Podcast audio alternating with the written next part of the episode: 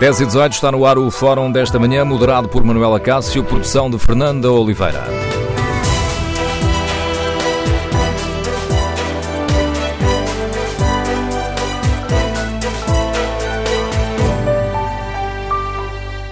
Bom dia. No Fórum TSF de hoje queremos saber que importância atribui os nossos ouvintes ao ranking das escolas e queremos ouvir a sua opinião. Estas listas, que são lidas como uma classificação das melhores e das piores escolas no país, são um dado importante ou podem ter eh, mais prejuízos do que benefícios? Correremos o risco de estar a avaliar a qualidade da nossa educação apenas pelas notas dos exames? Faz sentido divulgar publicamente estes dados ou eles deveriam servir apenas como mais um instrumento de trabalho nas escolas? Queremos ouvir a sua opinião. O número de telefone do Fórum é o 808-202-173, 808-202-173. 173. Se preferir participar no debate online, tem à disposição o Facebook da TSF e a página da TSF na internet. Aí pode também responder à pergunta em tsf.pt. Eh, hoje, no inquérito, perguntamos aos nossos ouvintes se os rankings são um instrumento útil para avaliar a qualidade da educação. Ora, 73% dos ouvintes que já responderam consideram que não. Queremos, no Fórum TSF, ouvir a sua opinião.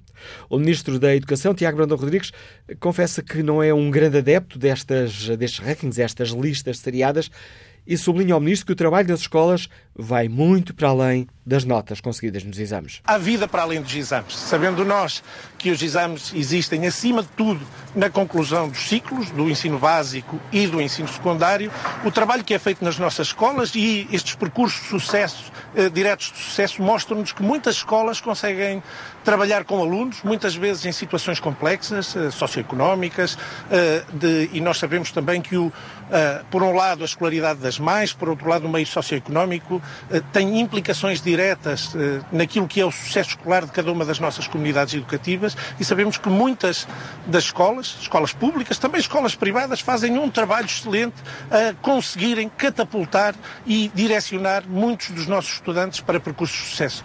Ora, estas palavras do Ministro da Educação, Tiago Brandão Rodrigues, dão ainda mais força à pergunta que hoje fazemos aos nossos ouvintes. Então, para que servem? Qual é a utilidade destes eh, rankings? E pedimos a ajuda neste Fórum TSF, ajuda a pais, a professores, para nos ajudarem a perceber como é que olham para estes, para estes rankings. São um instrumento importante? Vão espreitar as listas uh, para perceber uh, em, que, em que lugar está a escola onde andam os vossos filhos? E dentro das escolas? Como é que os professores olham para estas listas? Estes rankings são motivo de reflexão e de análise para se perceber se há ou não questões a corrigir? E o governo depois? insiste, ou melhor, investe eh, nestas escolas eh, que saem mais mal classificadas neste ranking para tentar melhorar a situação? Queremos ouvir a sua opinião, as suas reflexões. O número de telefone do Fórum é o 808-202-173. 808-202-173. Queremos ouvir a sua opinião. Começamos por um, eh, conversar na abertura deste fórum com o professor José Vitor Pedroso, que é o Diretor-Geral de Educação. Bom dia, bem-vindo a este fórum, Sr. Diretor-Geral. Como é que. Bom, que, que, importância atribui a, estas, a estes rankings? Eles são de facto importantes ou, ou damos demasiada importância a, estas, a esta lista seriada de escolas? São, são, apenas mais um dado e, e, não me parece que é a questão da seriação que aqui é fundamental, mas uh, que, que, não é feita pelo Ministério da Educação, é, como sabem, é feita pelos jornais e pelos órgãos de comunicação. Para nós, todo, todo o feedback, todo, todo, todas as informações que nos possam servir para, para acompanhar as escolas, para ajudá-las a promover este sucesso que, que, pretendemos, tudo isso é muito útil e é através desses vários indicadores que vamos trabalhando e vamos uh, tomando medidas e apoiando as escolas para que elas uh, consigam levar todos os alunos. É aqui a palavra todos é também muito importante, não é? E, portanto, todos os alunos a, a, a um percurso de sucesso. Portanto, para a Direção-Geral de Educação, este é um instrumento de trabalho importante. Não os rankings em si, não uma classificação, não uma ordenação, mas toda a informação que vamos recolhendo uh, tanto para a Direção-Geral de Educação como para as escolas. Nós temos vários, vários indicadores, as escolas têm vários indicadores que vão servindo para elas uh, tomarem as medidas que acharem convenientes. Nós neste momento temos no, uh, no terreno, uh, todas as escolas têm no terreno o que nós chamamos do Programa Nacional de Promoção do Sucesso Escolar, em que as escolas, através de vários indicadores, detectam as suas maiores fragilidades e tomam medidas para, para combater, para superar essas fragilidades. E este é mais um dado. Uh, uh, os dados do, dos exames do nono e do décimo segundo ano a algumas disciplinas. O, o Dr. Eh, José Vitor Pedroso disse-nos que a ideia é depois apoiar os alunos e apoiar as escolas. Isto significa que na Direção-Geral de Educação ou num, num outro departamento dependente do Ministério da Educação, estes dados são avaliados para se perceber em que escola é que há mais problemas numa ou outra área e depois são desenhados programas concretos para auxiliar essas escolas? Não é única, não é o único dado, não é só há um conjunto largo de dados, mas sim a partir do momento em que com, com o conjunto de dados que temos, esse, esse uh, que vamos recolhendo, são desenhados programas. Nós temos um programa já há alguns anos em Portugal que é o programa TAPE, que é Territórios Educativos de Intervenção Prioritária, onde para aqueles territórios onde uh, o contexto a, a, em volta da escola apresenta mais dificuldades, Uh, temos programas especiais que têm a ver com a formação de professores, têm a ver com uh, recursos adicionais para a escola, recursos humanos, desde técnicos a professores, e temos o grande programa, como eu já referi, que é o Programa Nacional de Promoção do Sucesso Escolar, que também funciona uh, através de, de, de, recursos adicionais que são, são prestados às escolas. E faz temos também umas... Diga, diga. diga. Não diga, ia dizer que Estava eu a dizer que uma, uma, uma, uma das, grandes, das, das grandes medidas que temos vindo a, a, tentar, ou que temos tentado promover é a partilha de boas práticas, isto é, a criação de redes entre escolas, para que assim, através de reuniões, de formação, os professores possam partilhar uh, boas práticas que vão sendo encontradas nas escolas. Nós sabemos que não vale a pena estar sempre a inventar a roda e, portanto, tanto os, os sucessos como os insucessos porque também nos insucessos se aprende como resolver, é não repetir o mesmo, o mesmo projeto. Através desta partilha entre as escolas temos conseguido uh, estes resultados favoráveis, porque estes dados também representam uma, uma, uma progressão no, no trabalho das escolas. O uh, Dr. José Vitor Pedroso já salientou por diversas vezes que este é mais um instrumento de trabalho. Uma das questões uh, que é já colocada em cima da mesa quando uh, debatemos aqui para que servem estes rankings, uma das questões é: faz sentido que eles sejam divulgados uh, publicamente ou eles deveriam ser matéria reservada às escolas, como tantos outros dados e outros estudos são? O que, o, eh, não, não, são os rankings que são divulgados pelo Ministério da Educação. O que é divulgado pelo Ministério da Educação são os resultados dos exames do nono e do décimo segundo ano. São, digamos assim, os, os, resultados em bruto, que depois são trabalhados os pelas Os resultados em bruto que são trabalhados pelas escolas, como também são divulgados os resultados do, do, das provas da frição, que são uh, os resultados das provas que são feitos nas provas de, do quinto, do, do do, do, do, do, terceiro, do quinto, do oitavo, e portanto há um conjunto de dados que são divulgados às escolas. Nós, uh, desde, desde este ano, temos uh, também os dados que chamamos os percursos diretos de sucesso, portanto há um conjunto de dados que são divulgados e que servem para, para irmos avaliando o trabalho que está sendo feito. Já se salientou por diversas vezes, ainda bem que o faz, porque isso permite-me explicar uma, aqui uma outra questão aos nossos ouvintes. Estes rankings que nós lemos, diversos jornais, rádios, televisões, são, ou na própria agência Luz, são rankings que são elaborados com base num trabalho jornalístico. Há os dados em bruto e depois esses dados são analisados e, e seriados. E, e, por isso o Sr. Diretor-Geral de Educação tem, tem, já referiu aqui por diversas vezes que não, é os, não são os rankings que são enviados para as escolas, são os dados em bruto, simplificando aqui a, a, a conversa. Que avaliação faz o Sr. Diretor-Geral de Educação da forma como nós, jornalistas, divulgamos estas, estas listas? Esta seriação uh, que é muito vista pelos, uh, pelos leitores e ouvintes como as melhores escolas e as piores escolas, é uma leitura correta? Uh, não, não parece ser correta porque os contextos em que, em que uh, as escolas estão inseridas são muito diferentes, não é? Se tivermos uma escola que esteja inserida uh, num, num, num, subúrbio com, em, em, que os alunos são provenientes de classes socioeconómicas desfavorecidas, não os podemos estar a comparar com uma escola que esteja inserida numa, no, no meio de uma cidade, no, com pais uh, universitários, etc. Não é? Portanto, temos que comparar os dados, ou podemos comparar os dados, mas devem ser contextualizados ao meio em que, em que, em, em que a escola se insere. É, é, essa, é injustiça, chamemos assim, que é, é, criticada quando se seria a escola, se faz uma seriação das escolas sem, sem esse contexto mas uh, tem, por outro lado, tem um lado positivo que nos permite discutir a educação. Estamos uh, hoje de manhã o fórum da TSF sobre, ser sobre educação e, portanto, é sempre bom quando se discute educação e uh, se ouve de uma forma democrática todos os intervenientes. Portanto, não faz sentido dizermos estas são as melhores escolas, estas são as piores escolas, o privado é pior que o público ou o público é pior do que o privado. Não, porque são alunos muito diferentes uns dos outros, não é? Uh, e é essa, é essa a injustiça, é a injustiça que quando se cria estes rankings cegos, chamemos assim, uh, uh, resulta de chamar algumas melhores ou outras piores escolas. Esta leitura que é, que é feita pode ter um efeito negativo na vida escolar?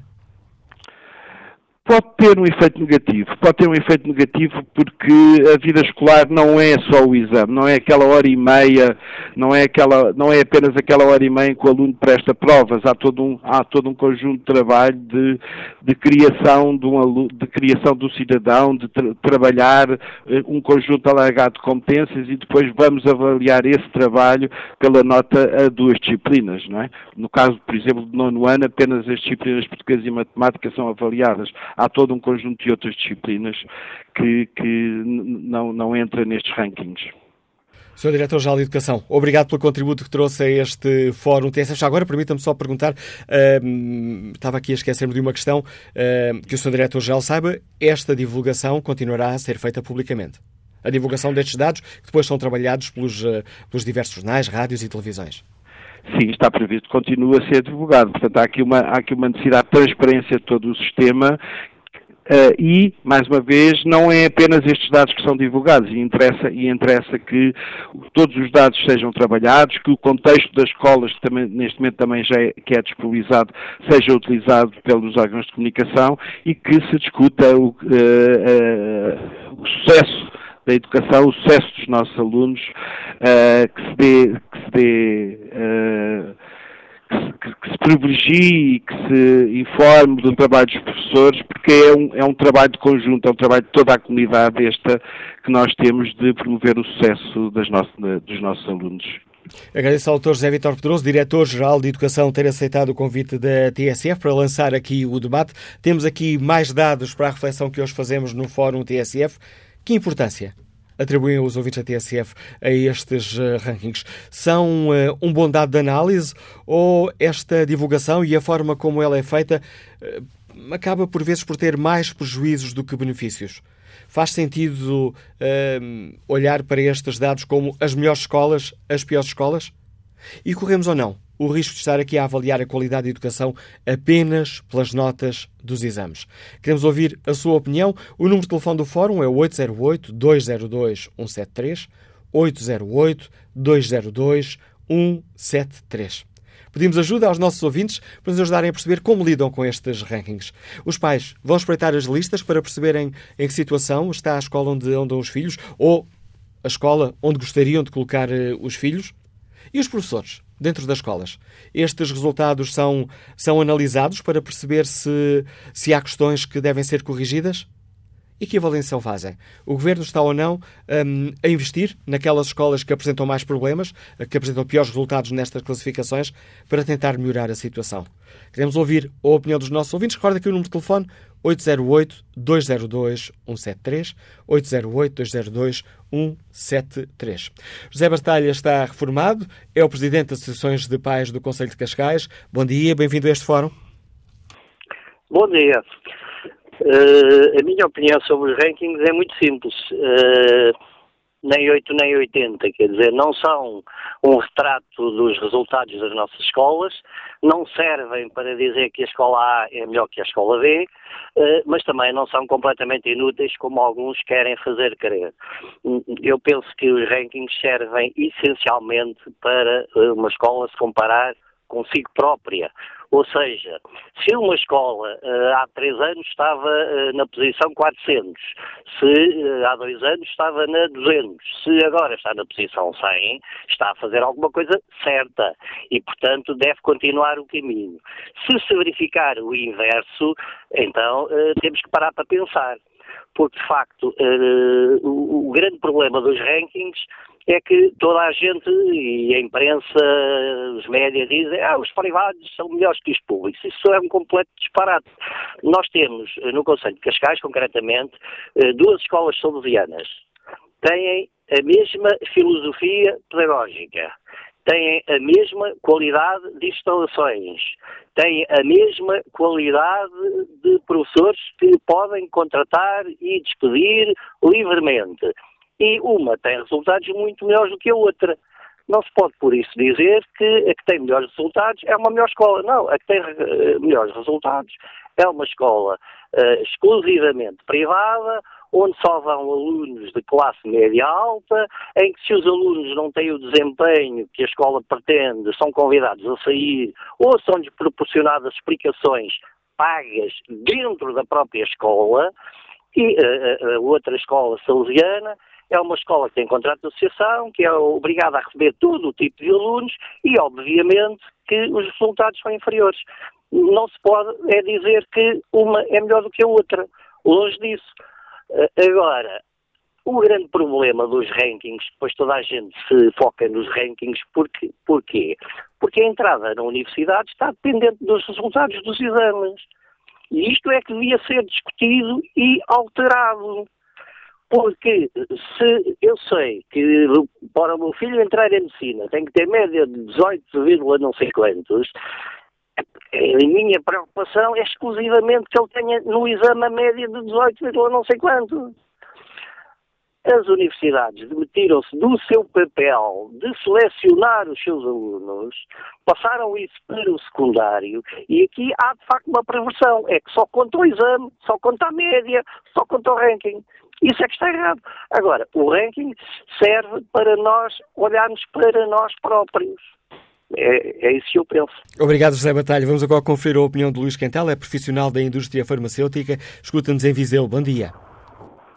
Olá, muito bom dia. É, é, é, é algo que me é grato este tema, porque é, nós, quando comparamos os privados e com o público, partimos logo de uma percepção errada, porque no privado não há greve, no privado não há ausência de exames e no privado trabalha-se mais que no público. Uh, Lembro-me bem que uh, na terra de onde eu resido, nos últimos 10 anos, triplicaram as, uh, as casas de explicações, não pode ser outro nome, e, e, e o negócio aumentou. Os professores, per si, se nós formos a falar, não têm uma avaliação, não existe meritocracia. Os professores são promovidos por tempo de serviço. E essa percepção faz com que não seja uh, grato ao professor trabalhar, porque o colega ao lado é promovido pelo mesmo tempo de serviço com menos trabalho, e isso, uh, felizmente temos bons professores, e aqueles que são bons são muito bons, mas os alunos hoje em dia, e eu próprio continuo a estudar com, com 57 anos, e nós avaliamos a diferença dos professores. Daqueles que, que, que lançam trabalhos, daqueles que lançam educações, daqueles que têm uma forma de ensinar. Repare que, que, estamos a falar de uma classe e que não é isto que nos leva aqui, mas que tem 14, 15 sindicatos e que tem um presidente mais visível que anda lá há 30 anos. Portanto, é, é, são coisas que, que têm que ser ouvidas e escutadas, porque os governos alteram e cada um altera a política do ensino e os professores eh, continuam os mesmos, não, não, não, não há evolução, a maior parte deles, ainda agora vinha em janeiro, não sei se o senhor teve conhecimento, um estudo que dizia para professores iam alunos médios e médios baixos, porque os bons alunos não se sentiam realizados na, na, na profissão. Estes rankings são importantes porque demonstram, inclusivamente, ao contrário do que o senhor disse, do, do secretário do Estado, vinha lá referir, Diretor-Geral de Educação. Diretor-Geral de Educação, perdão, obrigado. Vinha lá referido que havia terras de onde o ensino privado estava a menos de 500 metros do público e os resultados eram completamente diferentes com favores para o privado. Porque repare uma coisa, no privado podem escolher competências e competentes.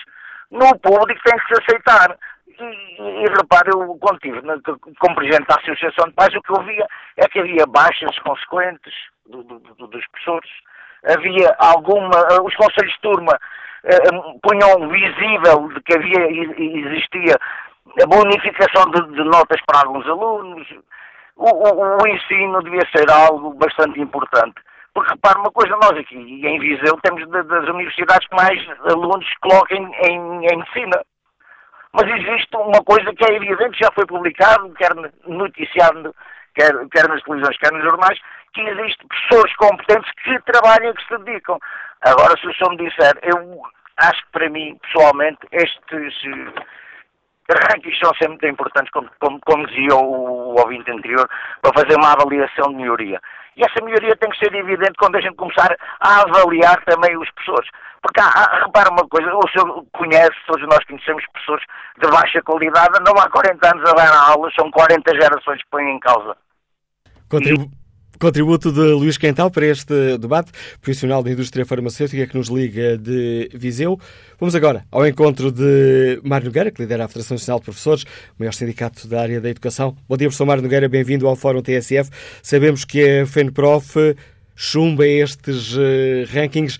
Quer explicar-nos porquê, uh, Mário Nogueira? Olá, bom dia. Nem chumba nem a prova considera que os rankings de escolas, ou melhor, este catálogo anual de escolas, ordenados, ordenadas as escolas pela média das notas dos alunos em exame, é um verdadeiro hino à desonestidade e à hipocrisia. Porque, repare, quando se compara a média das notas de exame do Colégio de Nossa Senhora do Rosário com as dos alunos da Escola Secundária da Baixa da Banheira, isto não diz nada. Isto é como comparar alhos com bugalhos, isto para usar eh, a comparação mais soft que o povo costuma utilizar eh, em situações que são incomparáveis. As escolas, eh, dizia, não quem falou há pouco, e quem falou há pouco não falou para falar dos rankings, falou para falar de outras coisas, mas o, o anterior ouvinte, que as escolas devem comparar-se consigo mesmas. E é isto mesmo.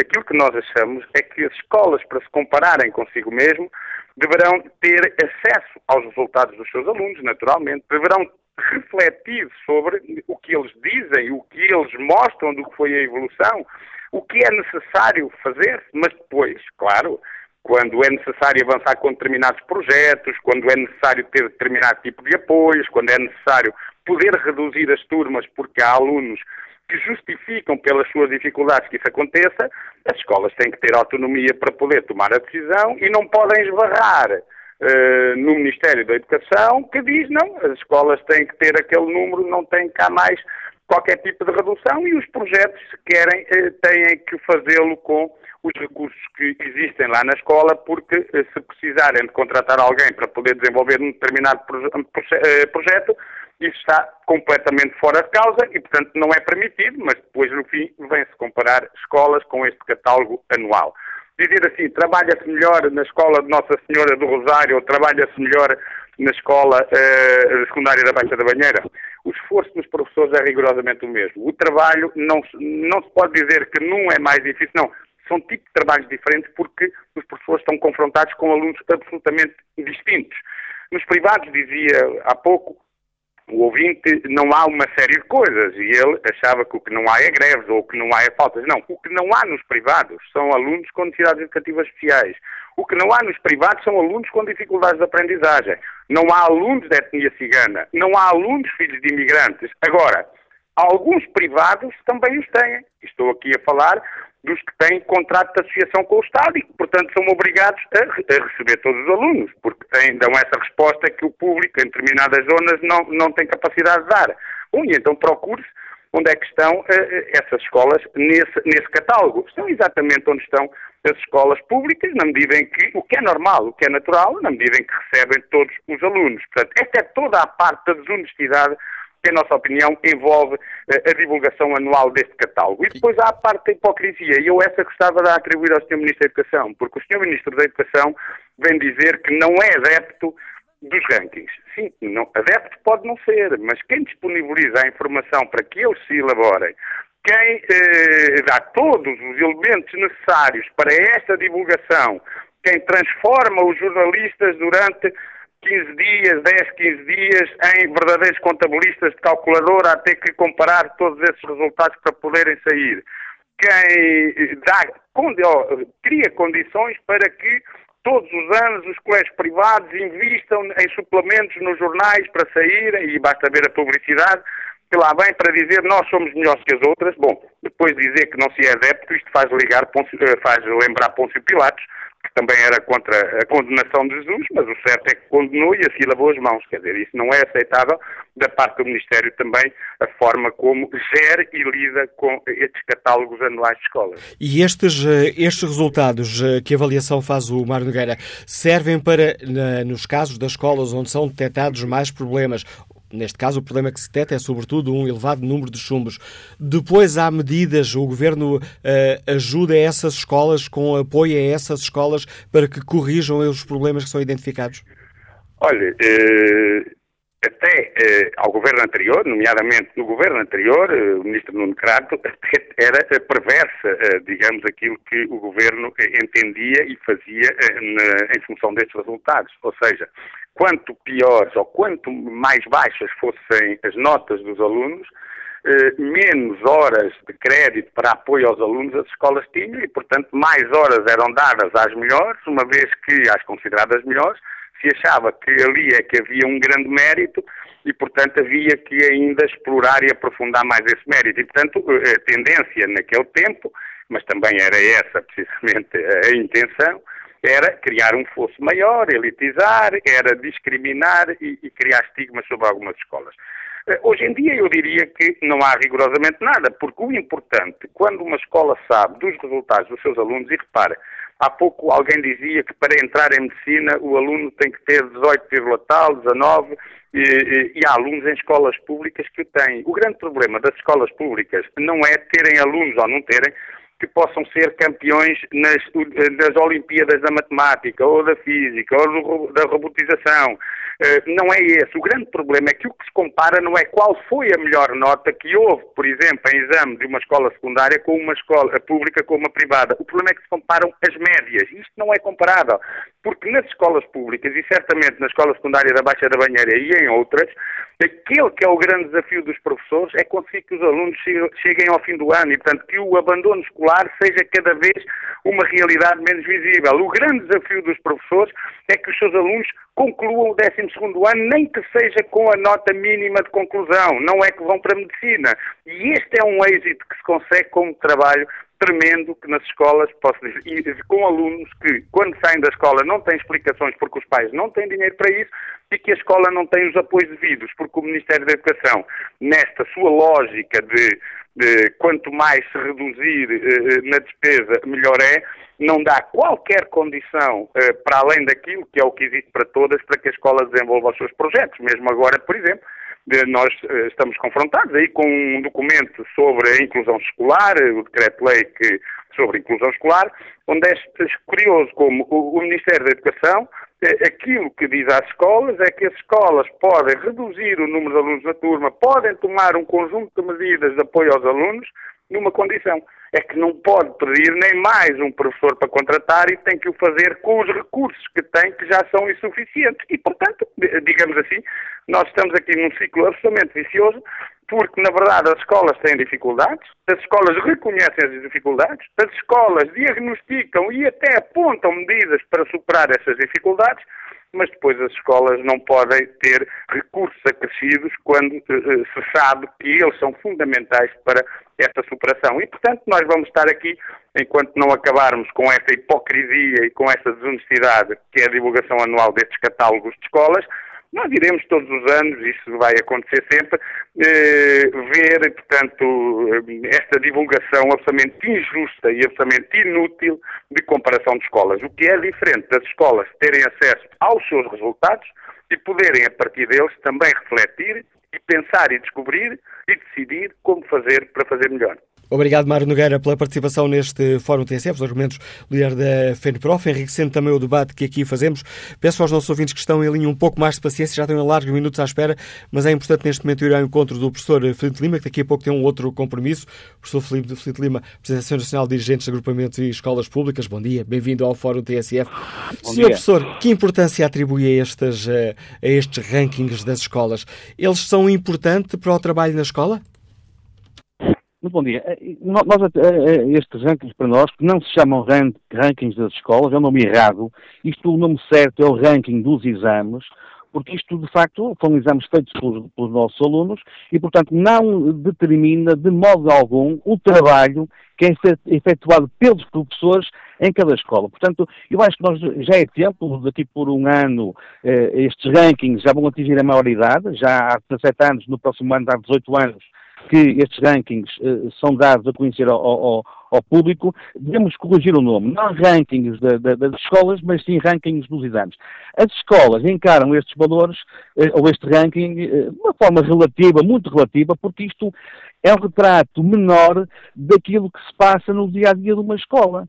Ou seja, catalogar uma escola de boa e má, tendo em conta somente parte de uma realidade que é ínfima, eu acho que é enganar. É enganar as escolas que, de facto, neste ranking ficaram em primeiro lugar e também é desprestigiar aquelas escolas que, com muito esforço, eu falo de públicas e falo de privadas, todos os anos os professores, com muito esforço, tentam fazer o melhor por, por, por aqueles alunos e até o fazem e até o fazem. Eu acho que eh, é um valor relativo, muito relativo que damos a este, a este, a este dado, embora não, não podemos, na minha opinião, não podemos também eh, menosprezar.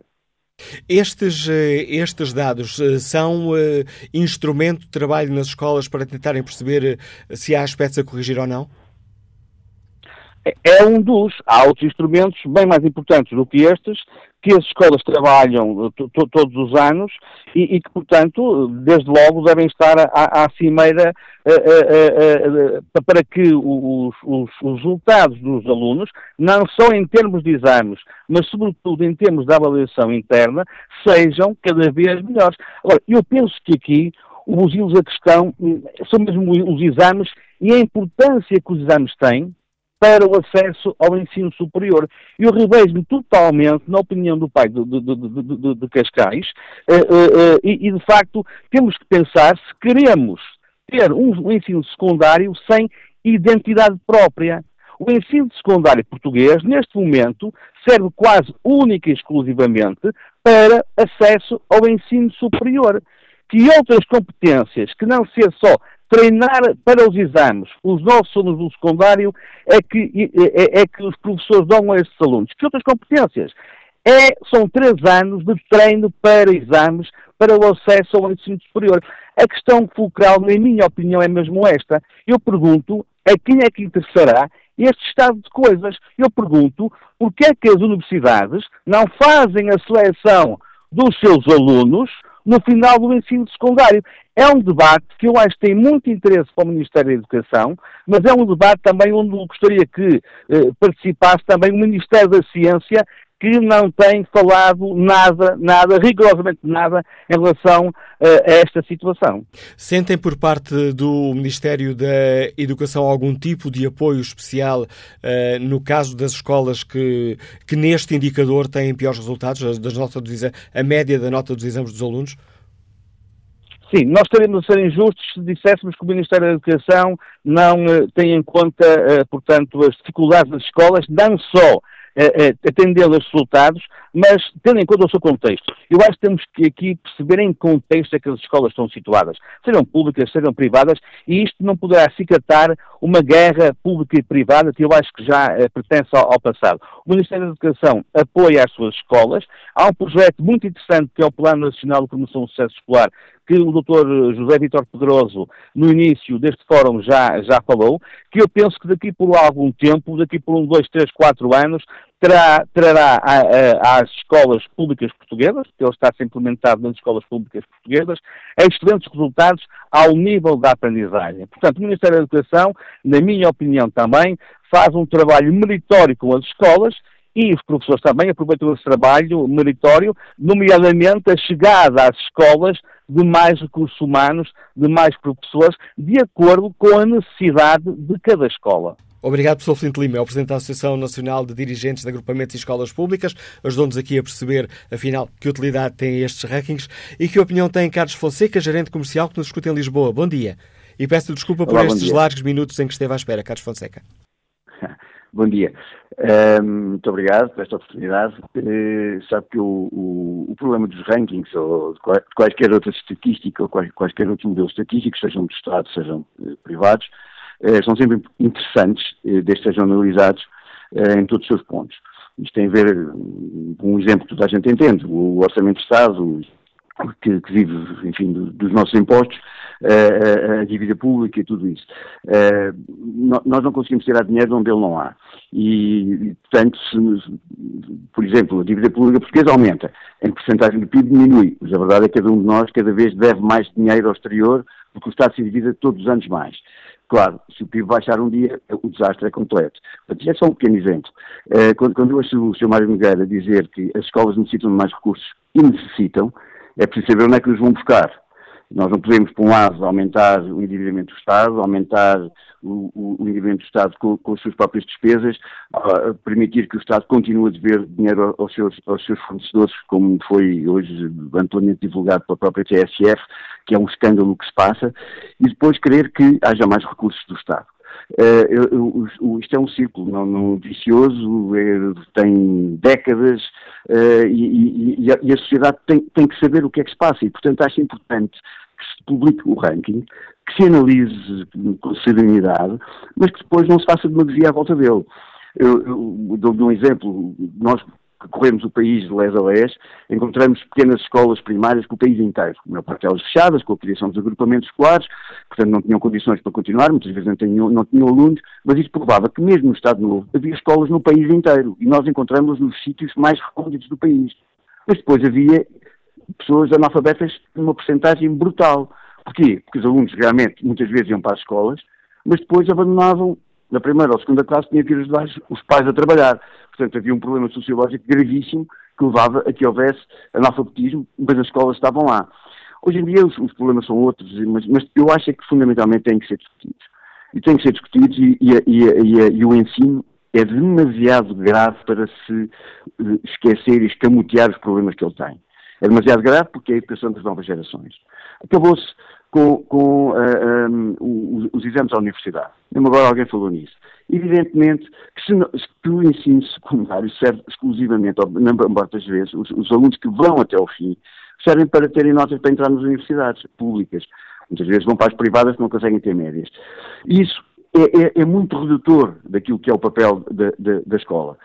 O, o, ontem também, o, num programa de economia, se falava do número de, de necessidades de emprego que existem em vários setores da cidade e que não são supridos. Não se conseguem suprir essas, essas vagas no, no mercado de trabalho. E ao lado nós temos não sei quantos desempregados a receberem subsídios de emprego.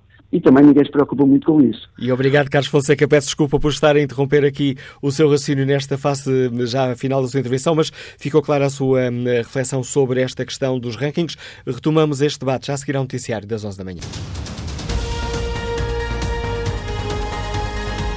Tudo o que se passa, passa na TSF. E o que passa já de seguida é a segunda hora do Fórum TSF, com a habitual condução de Manuela Cássio e a produção de Fernando Oliveira.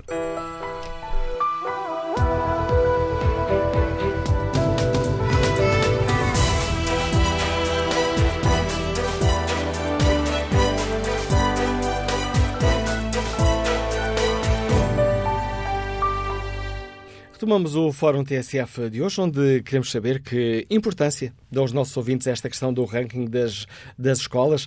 Estas listas são lidas como a classificação das melhores e das piores escolas são um dado importante? Corremos o risco de estar a avaliar a qualidade da nossa educação apenas pelas notas dos exames eh, do nono e do décimo segundo? Queremos ouvir a opinião, as reflexões dos nossos ouvintes. Para que servem estes rankings? Os pais vão consultá-los? São trabalhados nas escolas? Servem também para que o Ministério da Educação decida que medidas de apoio extraordinário têm que dar a algumas escolas?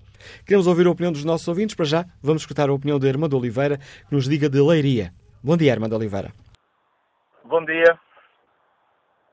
Bom, dia. bom dia. Bom dia, estamos a ouvi-lo. Olha, eh, eu sou de Aveiro, eh, neste momento estou em Leiria. Eu sou marido de uma professora do ensino secundário de matemática. É assim, eu estou um pouco nervoso, que é a primeira vez que participo num fórum, nunca participei, e também estou nervoso com algumas coisas que tenho ouvido uh, alguns ouvintes a falar no fórum, uh, porque acho que desconhecem completamente a realidade das escolas. Isto é, só quem é familiar de um professor é que consegue entender aquilo que se passa lá dentro. Porque há, há uma situação muito importante que as pessoas não estão a falar, é o que é que se passa dentro de uma sala de aulas eu posso falar, porque a minha esposa está à beira de uma depressão e já tem 20 anos de, de, de ensino, um, porque é muito difícil um professor dar aulas neste momento. E o que eu sugeria, que era uma, uma situação muito fácil, era uh, uh, filmar, escolhiam uma escola, filmavam, sem os alunos saberem, nem o professor, filmavam uma aula do ensino, do, do ensino privado e filmavam uma aula no ensino público. E eu gostava de saber, depois gostava que, que os pais desses alunos me respondessem se era possível dar aulas àquela gente. Não se calam, tratam mal os professores, gozam com a cara deles. Não há hipótese. Eu, eu, eu, eu chegar ao ponto da minha esposa chegar a casa a chorar porque a, a, não estava de nervos tão grande.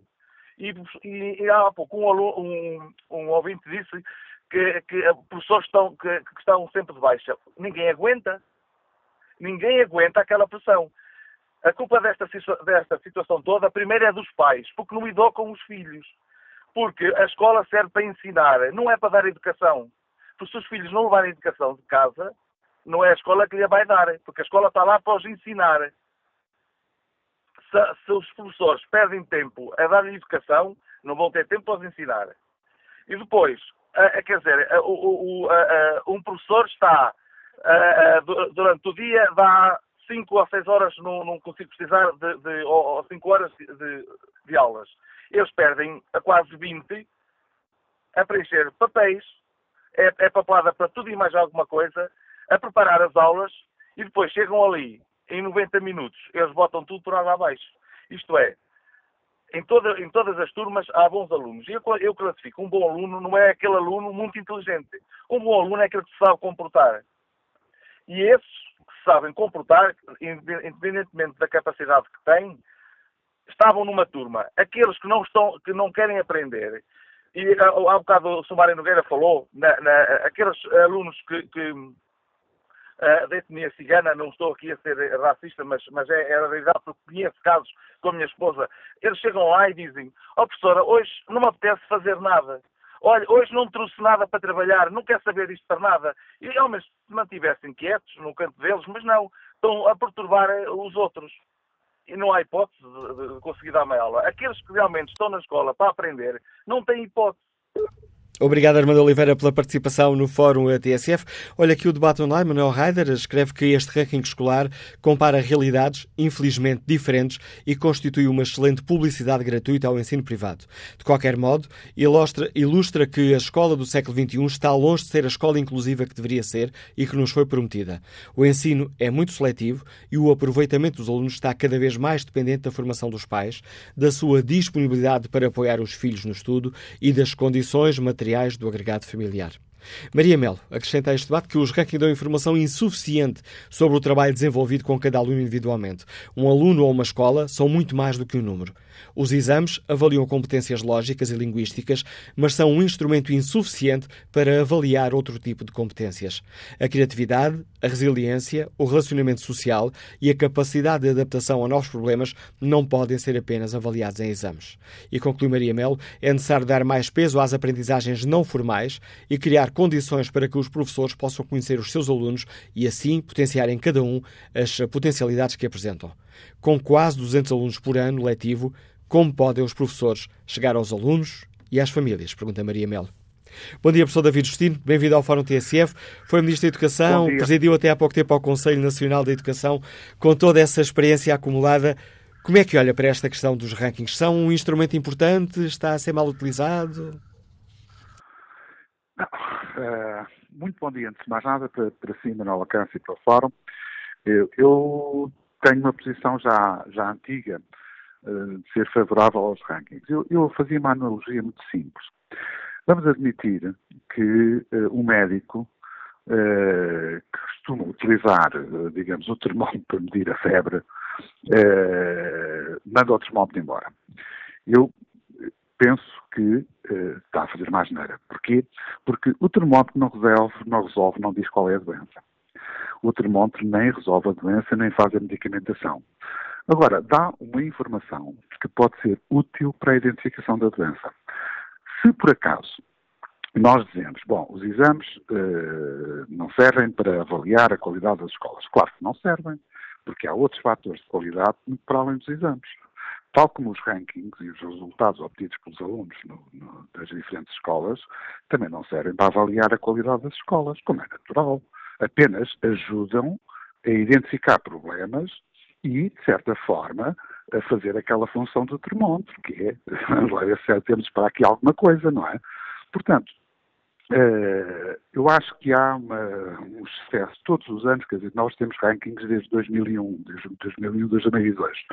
Já vamos em 15 anos é, de rankings. E, portanto, as pessoas continuam a discutir sempre a mesma coisa, esperando que os rankings tenham, uh, digamos que, uma projeção que na realidade não, não podem ter são um instrumento de avaliação, de diagnóstico, mas só quem está dentro da escola é que pode perceber quais são os problemas que são mais ou menos expressos pela evolução das notas. E haverá aqui um problema de perce... Peço desculpa, haverá aqui um problema de percepção, eh, porventura, muito pela forma como a comunicação social divulga estes dados, de que o que aqueles resultados dizem é que aquelas são as melhores e as outras são as piores? Não é verdade. Se calhar umas são melhores porque têm melhores alunos, outras são piores porque têm piores alunos. Quer dizer, é tão simples quanto isso. Quer dizer, eh, porque eh, todos os resultados têm que ser ponderados em função de, outras, eh, de outros indicadores, como seja a origem social dos alunos, como seja o contexto da escola, como seja, sei lá, até a forma como a escola está organizada. Quer dizer, há muitos indicadores que influenciam os resultados. E, portanto, ignorar isso e apenas olhar para o ranking é óbvio que é insuficiente, quer dizer, não diz nada. Aliás, em muitos casos até pode deturpar uh, à avaliação que se faz na mesma escola. Agora, isso não pode conduzir uh, à ideia de que os rankings não servem para nada, não é? Uh, e que, na verdade, têm mais aspectos negativos. Quer dizer, este tipo de discurso, ao fim de 15 anos de experiência, eu acho que não tem, tem nem, nem o discurso contrário, quer dizer, que tudo pode ser medido através dos rankings. Não pode, não pode. Quer dizer, é, é tão evidente quanto isso. Portanto, há que ter aqui alguma, alguma ponderação na forma como olhamos os resultados porque uh, precisamos de mais indicadores, precisamos de mais informação que nos permita dizer se uma escola está a evoluir bem ou se não está a evoluir bem. Eu, o, o, meu problema para mim não é saber quem está em primeiro e quem está em segundo. É saber, acima de tudo, por exemplo, uma dada escola, seja, quer seja pública, quer seja privada, nos últimos seis anos, evoluiu bem ou não evoluiu bem? Está a melhorar ou não está a melhorar? Não é? Ou então, por exemplo, identificar uma escola que desceu bastante tentar perceber porquê. Agora, o ranking não dá os resultados dos exames e a ordenação que se faz com esses resultados não dá a causa do problema, não é? Portanto, é uma aproximação e eu vou precisar ter outros meios de diagnóstico, tal como o médico também não pode fiar só no termómetro, vai precisar de outros meios de diagnóstico para perceber qual é o problema, não é? Utilizando essa sua metáfora médica, ora, este, estes dados são um instrumento importante para fazer o diagnóstico e parece-lhe que ele é também usado para encontrar a terapêutica adequada nos casos em que isso justifica? Em muitos casos é, quer dizer, os resultados dos exames são objeto de discussão em centenas, centenas de escolas, se calhar eu acho que a maior parte das escolas olha para os resultados e vê assim, bem, o que é que aconteceu este ano? Temos um ano, se calhar, que eventualmente os alunos não são tão bons como era o ano passado, e os resultados ressentiram-se disso. Portanto, há uma discussão que é feita regularmente, todos os anos, pelas escolas, e no sentido de tentar melhorar. Isso é que é o mais importante. É dizer, identificar qual é o problema, tentar superar, encontrar soluções para esse problema e tentar melhorar. E, portanto, nesse aspecto, a publicação destes resultados, para além de ser um direito do cidadão de ter acesso à informação pública, para além disso, permite às escolas uh, estabelecer, ou seja, definir uma estratégia de melhoria que de outra forma uh, não seria possível. Porque só em termos comparados é que nós conseguimos saber se uma escola está a evoluir bem, se não está a evoluir bem. É tão simples quanto isto, não é? Professor David Justino, obrigado por nos ajudar a refletir sobre uh, o papel destes rankings e a forma como uh, podemos olhar para eles. Professor David Justino foi Ministro da Educação, foi também a Presidente do Conselho Nacional da Educação. E que opinião sobre estes rankings tem Maria Mendes, comercial, que está em viagem? Bom dia. Uh, bom dia.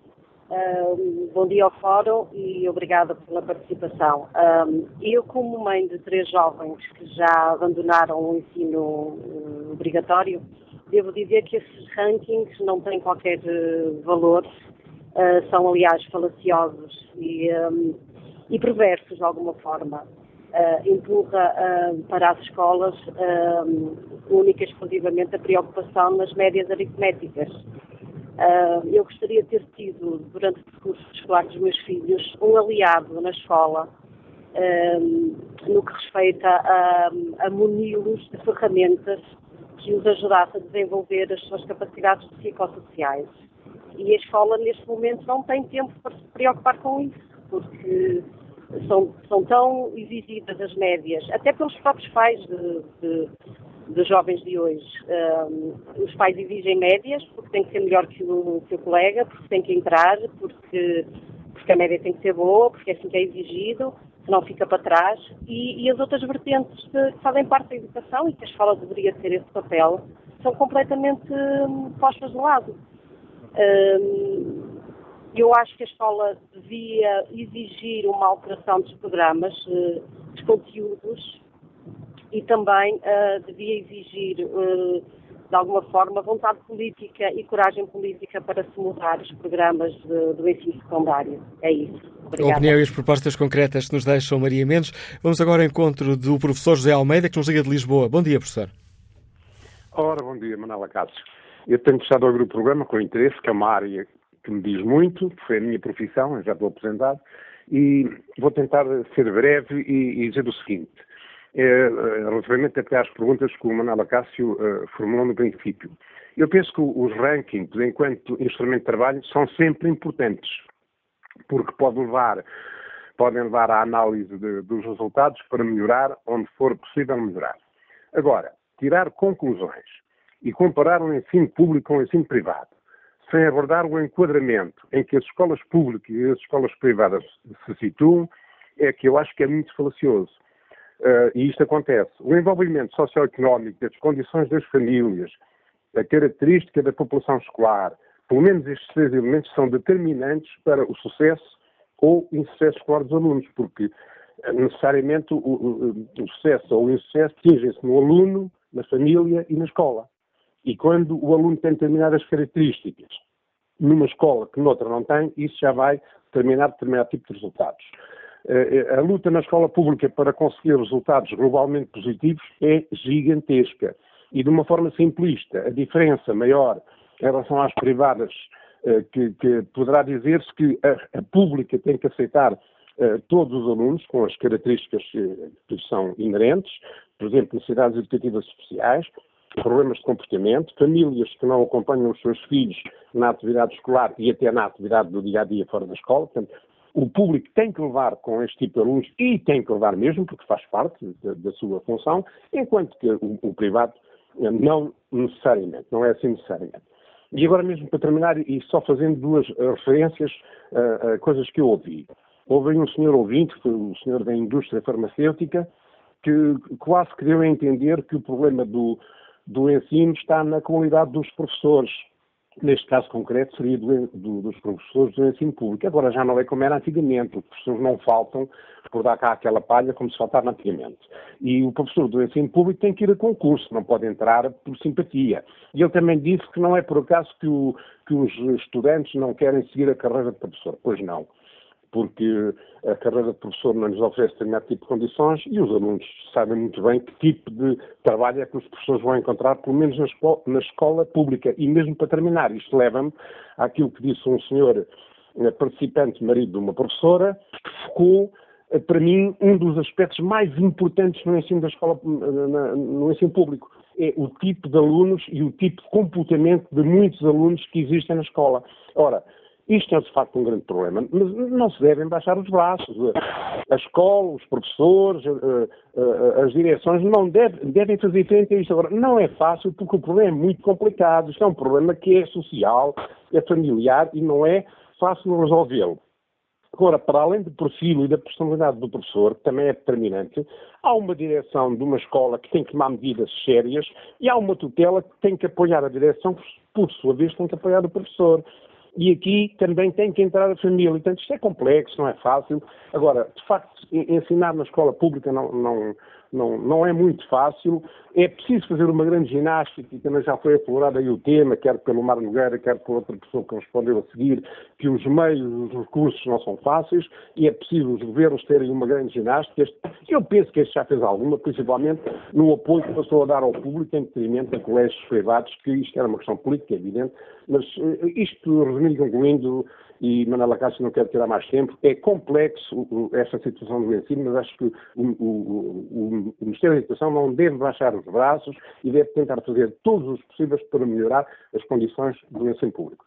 Tive muito gosto em participar, muito obrigado. Obrigado pelo seu uh, contributo, professor José Almeida. Vamos agora ao encontro do professor João Dias da Silva, líder da Federação Nacional dos Sindicatos de Educação. Muito bom dia. Que avaliação faz uh, a FNE destes rankings? São positivos?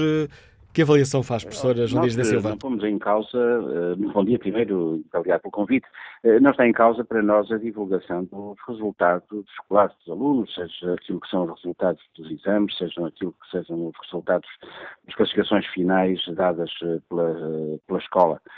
o que nós consideramos que é a formulação de seriações, de rankings, de tabelas com as escolas é que é inútil, é injusta e desvia a atenção daquilo que deveria ser mais importante na apreciação do trabalho que se faz nas escolas no nosso dia a dia. E nós não podemos deixar de comparar estas tabelas, que agora são publicadas, com as tabelas que daqui a uns meses vão ser publicadas com as notas de acesso ao ensino superior. Porque todo este debate é induzido eh, pelo facto de eh, as notas obtidas no final do ensino secundário serem as notas que permitem o acesso ao ensino superior. E temos o ensino secundário eh, mascarado de eh, autoestrada de acesso ao ensino superior, sem ter em conta outros fatores que deveríamos considerar na apreciação do trabalho que se faz nas escolas, das condições que são atribuídas às escolas para se realizar eh, esse trabalho.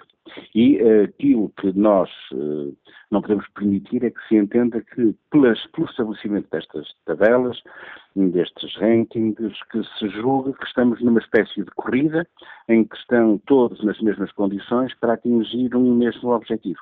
A verdade é que as condições de partida são uns, as condições eh, que, eh, que alguns têm para o desenvolvimento do processo são outras, eh, e não estamos a comparar aquilo que pode ser comparado, e portanto o estabelecimento de uma tabela com aquilo que não é comparável torna complexa a apreciação daquilo que se pode, ou que se pode apreciar no final ao compararmos aquilo que não é comparável. Porque a verdade é que as escolas são diferentes e não são todas as mesmas condições.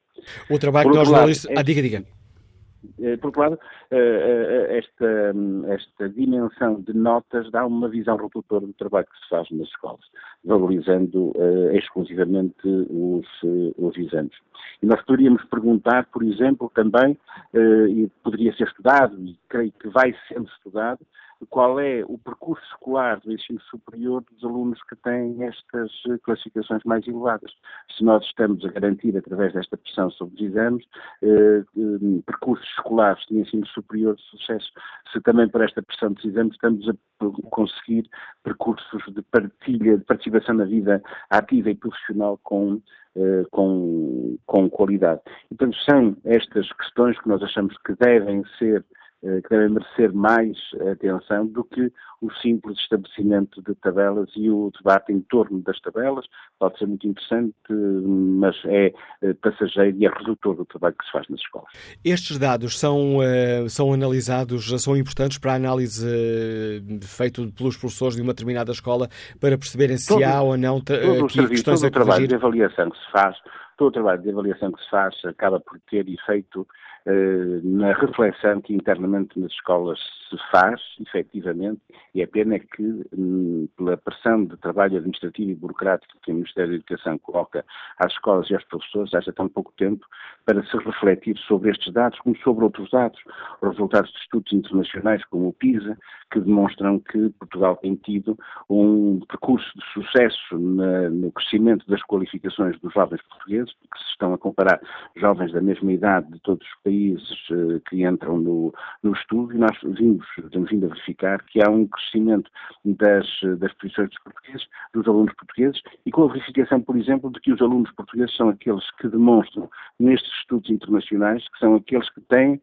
eh, que dizem neste, no, na, na apreciação de, na sua participação nestes estudos, que são os seus professores são os que mais os ajudam, que mais os apoiam, que mais os incentivam um, a, a terem bons resultados escolares. Uh, termos um, alunos uh, que, que têm, um, que, professores que uh, sentem que não têm condições de trabalho pedagógico suficiente dentro das nossas escolas. Tudo isto, todos estes resultados das avaliações nacionais e internacionais acabam sempre por ter efeito. O que é preciso é que os professores tenham condições para poderem refletir, trabalhar, estudar e investigar mais uh, com base nestes e noutros dados que, evidentemente, qualquer professor um, profissionalmente empenhado tem a preocupação de estudar porque é que os seus resultados, os resultados dos seus alunos não são tão bons como ele esperava, porque, o que é que tem de corrigir, o que é que tem de melhorar, o que é que ele, em equipa tem de fazer dentro da escola e este trabalho de reflexão interna, de trabalho em equipa dos professores, é que deve ser dinamizado, tendo em linha de conta também estes resultados, mas não apenas estes resultados. Obrigado, professor Luís da Silva, Presidente da Federação Nacional dos Sindicatos eh, da Educação, ajudando-nos aqui a debater esta questão da importância ou não dos rankings, que, que papel desempenham estes, eh, este, estas listas seriadas. Bom dia, Ana Mateus, é coordenadora de call center, está em viagem. Que opinião tem sobre esta questão que hoje aqui debatemos? Olá, bom dia, Manuela Cássio. Um, eu sou filha de professor, neste caso de professora já aposentada. Andei numa escola pública durante o ensino secundário, uh, uma escola curiosamente muito bem uh, nos rankings. É inacreditável que façam comparações com as privadas. E é inacreditável única e simplesmente por motivo. Um, a capacidade uh, de um aluno, por exemplo, que está numa escola pública que tem que fazer uma série de quilómetros no autocarro para conseguir chegar à escola, porque não mora uh, na zona onde existe uma história uma escola pública, uh, que chega a casa que muitas vezes tem que ajudar a família a estar a ser comparado com um aluno que, em que os pais conseguem, infelizmente, dar-lhe outro tipo de apoio, estes rankings deixam muito a desejar. Não é possível compararem-se realidades que são tão desiguais. Um, acho, por isso, que podem trazer alguns prejuízos uh, se depois não forem trabalhados. Acho que corremos, de facto, um, um grande risco em estarmos a avaliar qualidades quando, quando os princípios são completamente diferentes. Não se pode avaliar as escolas da mesma forma, não se pode colocar isto tudo num saco e atribuir um número. Não podemos. É, é injusto, é injusto para os alunos, é sobretudo injusto para os professores que tantas e tantas e tantas vezes despendem daquilo que é o seu tempo de lazer pessoal com a família, em prol, muitas vezes, de hum, crianças, de adolescentes, de jovens, que não conseguem dar mais do que aquilo que dão por todas as vicissitudes das suas vidas. Obrigado, Ana Mateus. Vamos agora ao encontro do médico Barros Veloso, está em Lisboa. Bom dia. Bom dia. Uh, como está? Olha, eu, eu sou médico, não tenho nada a ver com o ensino mas gostava de dar a minha contribuição no, no, no, seguinte. O que está a fazer com este ranking é uma avaliação de qualidade. E a avaliação de qualidade em qualquer uh, setor, seja no ensino, seja na medicina, seja na indústria, sido sobre três parâmetros.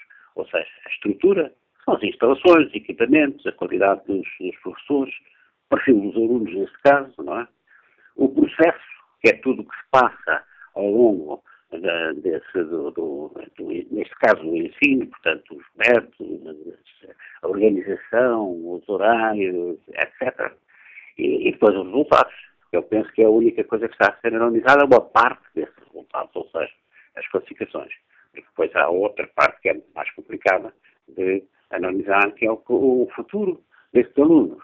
Qual é o resultado? O que é que eles vão ser depois na sua vida profissional ou na sua vida académica? Portanto, eu penso, eh, não estou nem a favor nem contra estes rankings, mas acho que eh, para uma avaliação da qualidade do ensino que é o que está em causa, eh, é claramente insuficiente. Muito obrigado. Sim. Obrigado, Dr. Baixo Veloso, pela participação neste Fórum TSF. Volto a olhar aqui o inquérito que fazemos aos nossos ouvintes. Está na página da TSF na internet, na página do Fórum. Perguntamos se os rankings são um instrumento útil para avaliar a qualidade da educação. 69% dos ouvintes respondem que sim. Eh, ou melhor, respondem que não. 69% dos ouvintes consideram que não são um instrumento útil. Apenas 28% consideram que sim, este é um instrumento útil para avaliar a qualidade da educação. Rogério Gonçalves participa neste debate com esta opinião. Sendo um ranking, tem que ser objetivo. Os exames são objetivos. As capacidades relacionais, sociais, são por esse motivo avaliadas de outra forma. São necessários outros técnicos que assegurem essa avaliação e acompanhamento, desde psicólogos, assistentes operacionais, em condições ideais, a prevenção com enfermeiros e médicos, por exemplo. Depois, mais à frente, mais à frente acrescenta Rogério Gonçalves, seria interessante para complementar este ranking fazer um estudo comparativo entre a média do estudante ao aceder ao exame, a nota final do exame e comparar essas oscilações com as condições uh, reais que mencionei muita conclusão e falha certamente a reportar. E claramente o dito benefício dos rankings viria ao de cima, ou seja, para ter um ranking melhor, ou seja, um marketing, muitas escolas facilitam nas notas para ser atrativas. Logo, isso deve espelhar outras uh, medidas. Queremos ouvir a opinião dos nossos ouvintes neste Fórum TSF. Já devolvemos a palavra aos eh, nossos ouvintes para saber como, que importância atribuem a este ranking das escolas. Para já vamos saber como é que Paulo Cardoso, a direção da Confederação Nacional das Associações de Pais, olha para estes rankings. Bom dia, Paulo Cardoso. São um dado positivo ou complicam mais que facilitam? Uh, assim, os rankings não são mais do que os resultados dos exames uh, que os alunos efetuaram uh, no final do, do, seu percurso escolar. não, não da forma como estão divulgados, não representam aquilo que é a qualidade que existe nas escolas. não consideram um conjunto de fatores, como é o nível de entrada dos alunos, a diversidade populacional, os apoios nas aprendizagens internas das escolas, tudo isto influencia nestes resultados. Eh, contudo, a eh, não deixa de olhar para um indicador eh, e algo tem que se mudar e que não devem ser todos desconsiderados os resultados, ainda que sem dramatismos. Nós, nós temos um indicador que tem, temos que olhar com mais atenção, que é aquele que nos diz que as escolas não melhoraram muito em relação ao nível de entrada dos alunos e algumas até pioraram. Portanto, isto é isso é que nos deve preocupar. Uh, temos que refletir no percurso académico da criança sempre desde o primeiro ciclo e é isso que, que nós temos estado também no terreno a, a tentar a ajudar a ser concretizado. Uh, a COFAP também já tem vindo a demonstrar ao longo dos tempos a necessidade de repensar a avaliação uh, nas nossas escolas de forma a alterar o paradigma de acesso ao ensino superior, porque realmente, principalmente no ensino secundário, os alunos andam a trabalhar para a nota, como se costuma dizer, para o acesso ao ensino superior. Uh, portanto, enquanto trabalham a nota, não dão matéria, portanto, uh, era importante que eles uh, tivessem um outro desenvolvimento que não só os bons resultados da nota. Isto porque, Manuela Cássia, é muito fácil. Nós sabemos que existe neste momento, há outros estudos além destes, que nos dizem que 40% dos alunos no primeiro ano do ensino superior desistem de estudar. Isto é que é preocupante. E aí nós temos que vir atrás e ver o que é que está a acontecer para que estes 40% dos alunos deixem de estudar no final do primeiro ano do ensino superior. Desses 40%, uma grande parte não sabe construir, não sabe construir uma frase em português. Isso é que nos deve preocupar. O que é que andamos a fazer nas nossas escolas?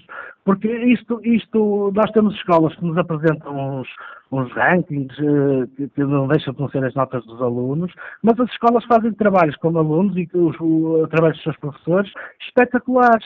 Temos que ver, por exemplo, as escolas, em vez de estar preocupadas em, eh, em estudar, eh, para o aluno estudar para a nota, estão preocupadas em motivar o aluno para que ele não desista e possa ter uma aprendizagem melhor.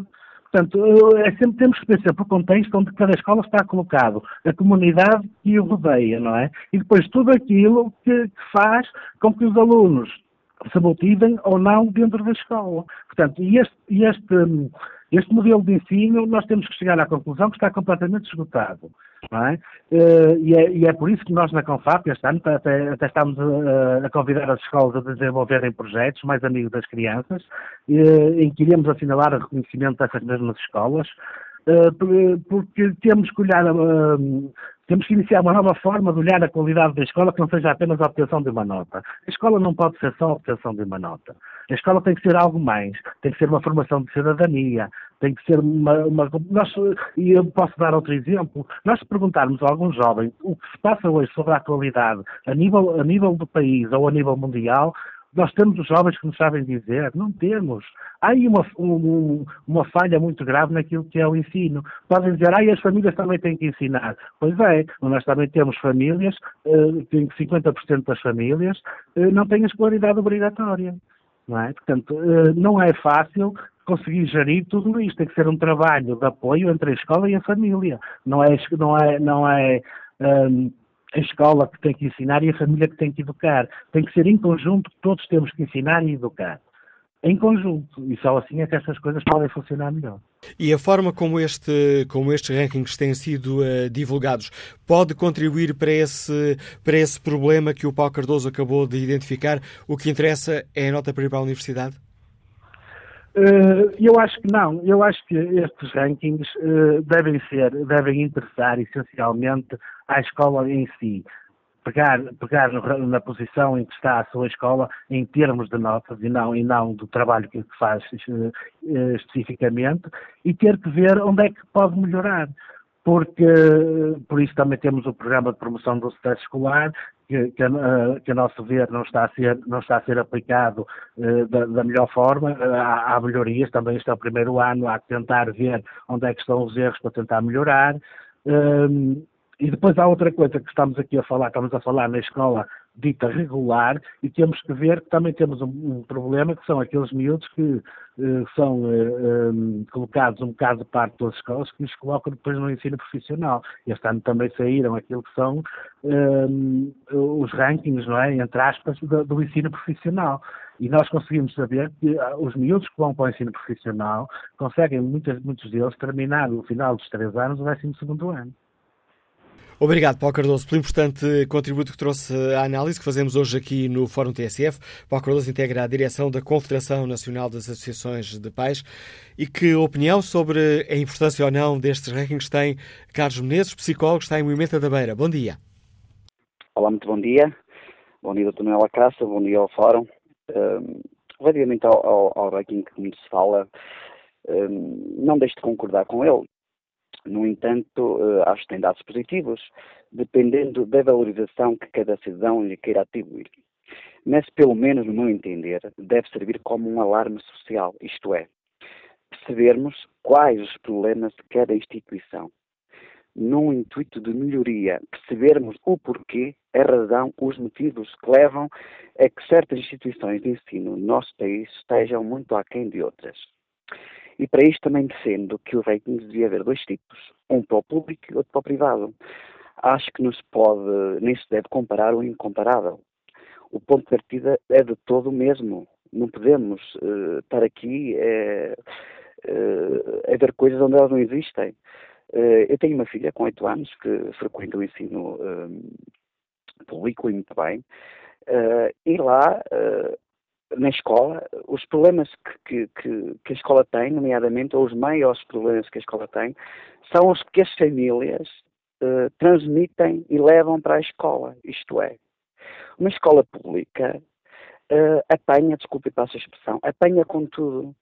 apanha com problemas sociais, culturais, apanha com separações, apanha com bullying.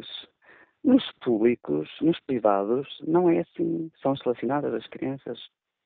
E eu acho que uh, é de todo incompreensível fazer-se comparações com rankings uh, relativamente às escolas públicas e privadas. Uh, acho que acho positivo, como disse, o rankings, pelo menos para percebermos o quanto é importante estarmos atentos uh, aos problemas uh, que as escolas têm, mas também vou dizer, não podemos dizer que as escolas públicas que são um mau ensino.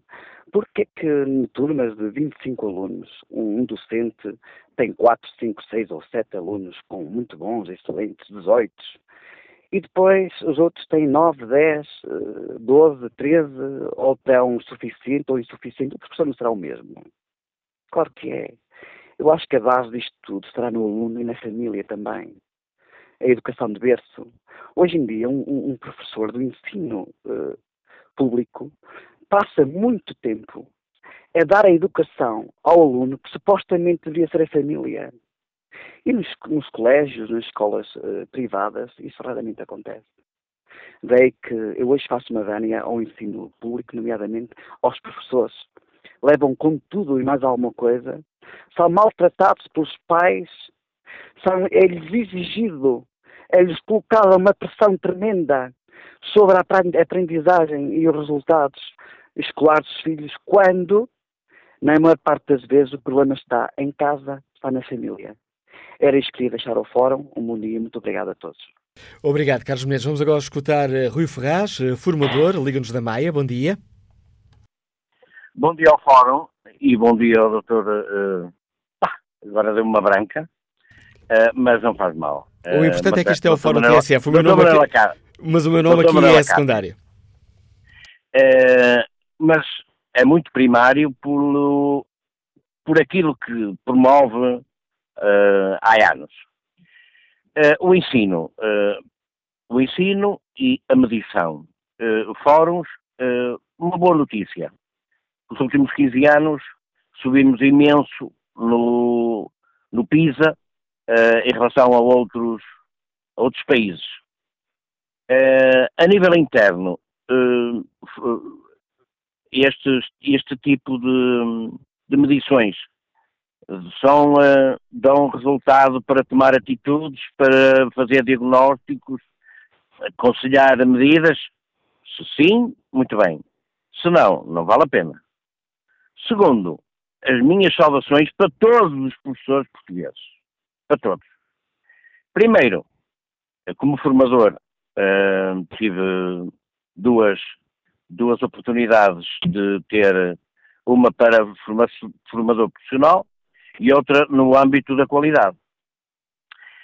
E em as duas eu tive, apesar de ter a bagagem técnica, eu tive que ter a técnica da transmissão do conhecimento. Ninguém me diz, um engenheiro, uh, uma, uma pessoa com línguas, é boa ou é capaz ou tem jeito de boa transmissão de conhecimento o professor, não só de conhecimento, mas também de comportamento. Mas o professor, além da bagagem técnica, precisa de ferramentas de transmissão e medição do, eh, do, do, conhecimento que precisa transmitir. E isso, tanto quanto eu sei, não existe. Uh, nas privadas empresas, há os coachings anuais ou semestrais que eu não vejo nada a ser feito em relação uh, aos professores. Por outro lado, e é isso que eu queria terminar, com a estatização, uh, ah, só um, um entre parênteses, na realidade, e por isso referi o PISA, é relevante, são relevantes estas medições, porque na realidade nós vamos, estamos na, na globalização cada vez mais. Mas em relação ainda aos professores, como estamos muito uh, estatizados, não é?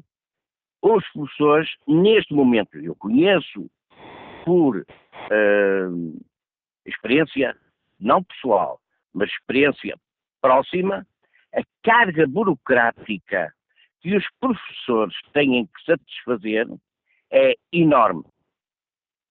E era só, porque já estamos no fim.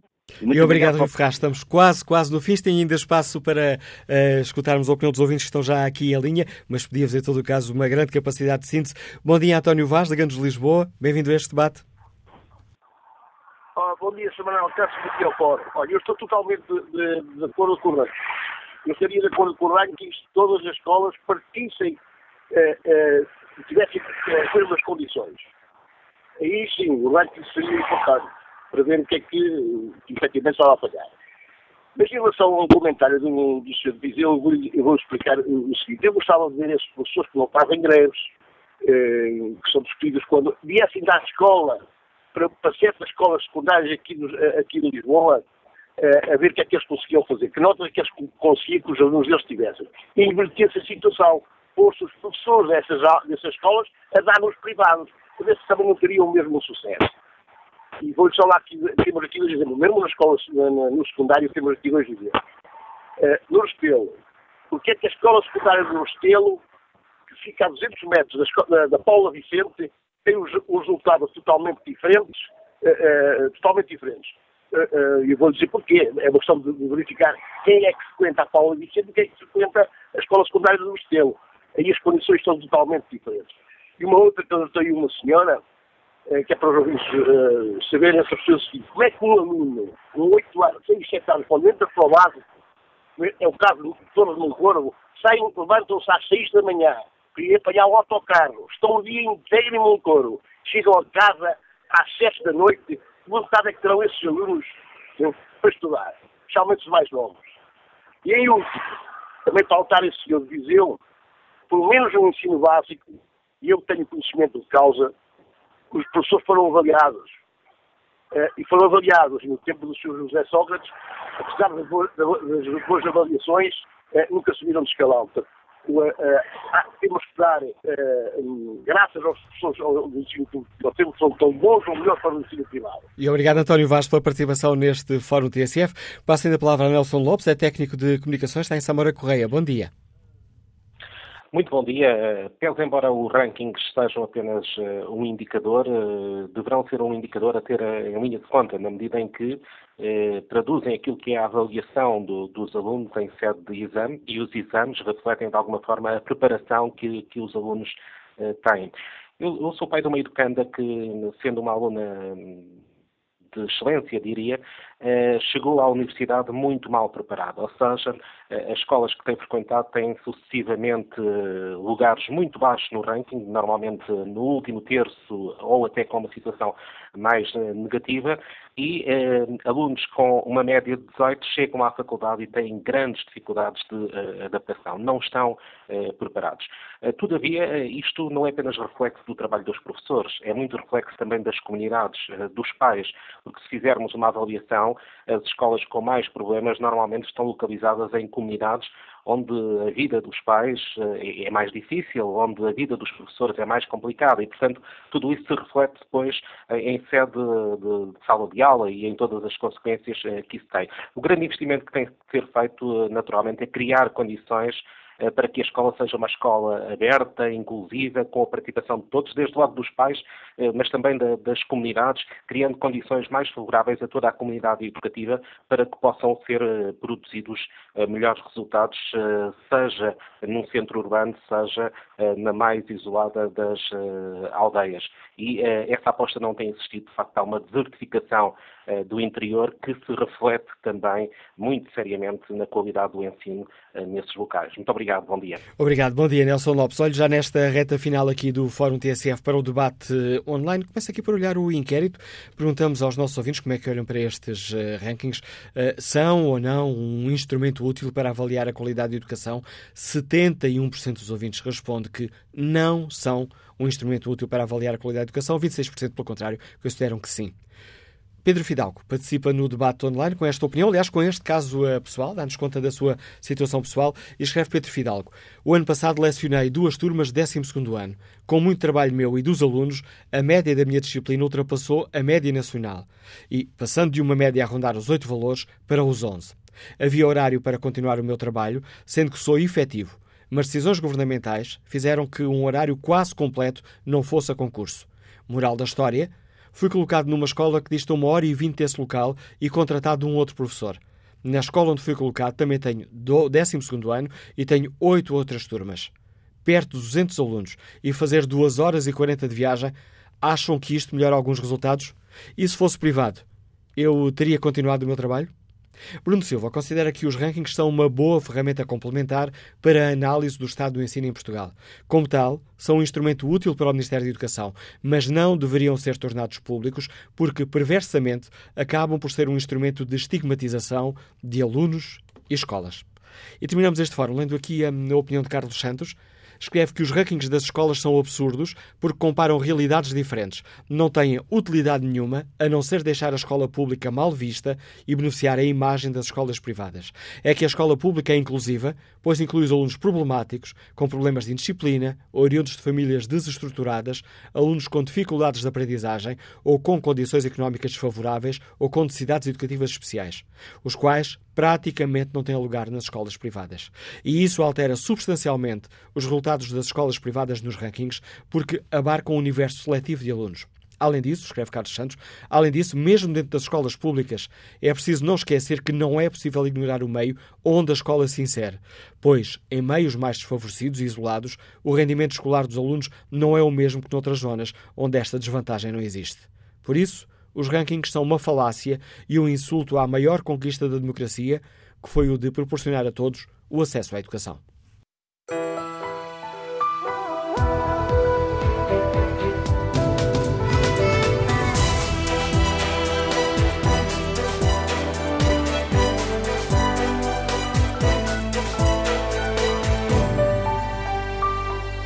TSF. Em Lisboa, 89.5. No Porto, 105.3. Em Coimbra, 107.4